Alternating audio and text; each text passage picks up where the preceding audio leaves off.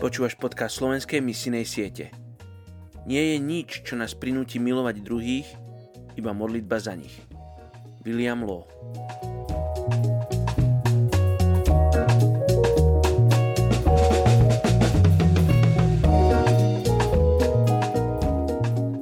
Jakub 4.8 Priblížte sa k Bohu a On sa priblíži k vám. Očistite si ruky, hriešnici, a vy, vnútorne rozpoltení, posvete si srdcia.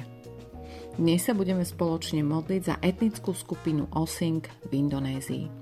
Osingov je okolo 340 tisíc. Obývajú ako pôvodné obyvateľstvo najvýchodnejšiu oblasť Javy. Hoci sú súčasťou javskej skupiny, vyznačujú sa určitými kultúrnymi špecifikami, ktoré ich od nich oddelujú.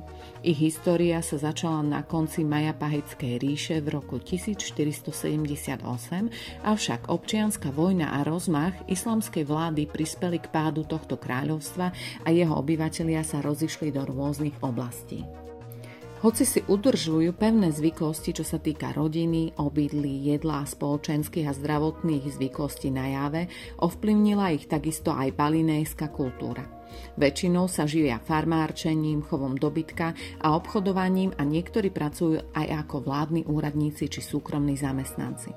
Veľmi si cenia zachovávanie svojich vzťahov s príbuznými, či už títo sa nachádzajú blízko alebo ďaleko. Dobré vzťahy s ostatnými udržiavajú aj prostredníctvom vzájomného delenia sa so svojimi zdrojmi a snažia sa vcítiť do pocitov a schopnosti iných.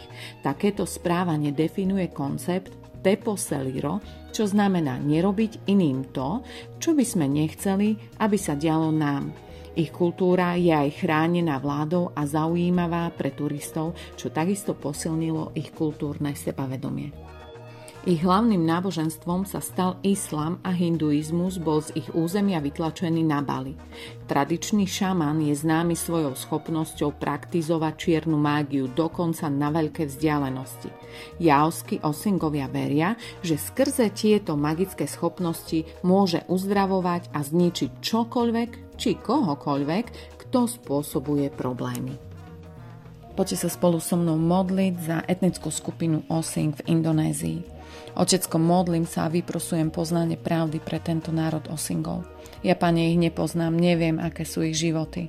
A ty vieš všetko, všetko o nich, možno ako sa snažia byť dobrými, ako sa snažia vážiť si ľudí a predsa majú vždy po ruke to zlo pre tých, ktorí spôsobujú, čo sa im nepáči.